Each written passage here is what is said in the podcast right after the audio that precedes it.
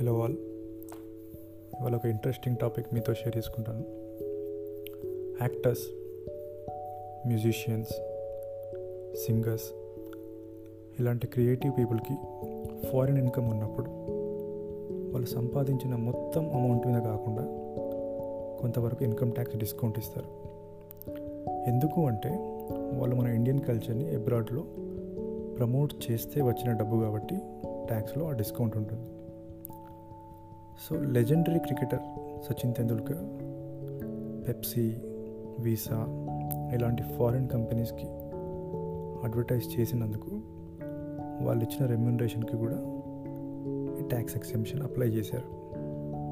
అందరికీ తెలుసు ఆయన యాడ్స్తో వచ్చే ఇన్కమ్ క్రికెట్ ఆడడం వల్ల వచ్చే ఇన్కమ్ కన్నా ఎక్కువ ఉండేది. సో ఆయన ఐటీ రిటర్న్స్లో తన main source of income acting అని తన ఒక యాక్టర్ అని అదర్ సోర్స్ ఆఫ్ ఇన్కమ్లో క్రికెట్ అని డిక్లేర్ చేశారు. అలాగే మనం చెప్పుకున్న ఆ ఫారిన్ ఇన్కమ్ డిస్కౌంట్కి కూడా అప్లై చేశారు.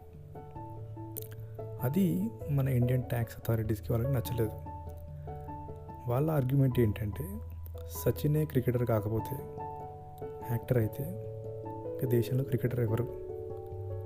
అనేది వాళ్ళ లాజిక్. మొత్తం మీద కేసు కోర్టుకి వెళ్ళింది ఫైనల్గా కోర్టు సచిన్ ఆర్గ్యుమెంట్కి సపోర్ట్ చేసింది. ఎందుకంటే పెప్సీ లేదా వీసా ఇలాంటి ఫారిన్ కంపెనీస్ కోసం సచిన్ క్రికెట్ ఆడలేదు.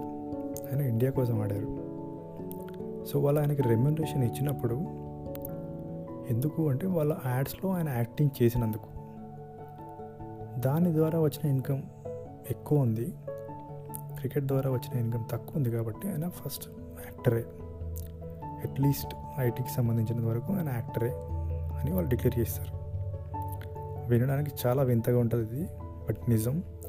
మీకు ఇంకా ఇంట్రెస్ట్ ఉంటే section eighty RR eight zero RR అని గూగుల్ చేయండి. మీరే ఫైండ్ అవుట్ చేయొచ్చు. Thank you.